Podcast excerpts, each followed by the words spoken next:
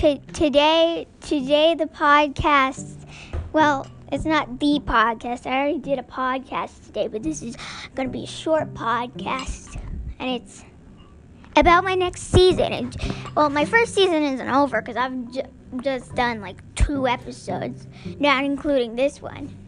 But my guest speaker today is my brother, and he helped he helped come up with this idea. And my next season is going to be about mythical creatures. Say hi, Chet. Hi. He said hi. Yay. Yay, Chet. Yeah, my next episode is going to be about mythical creatures, which means unicorns and dragons and basilisks and stuff like that.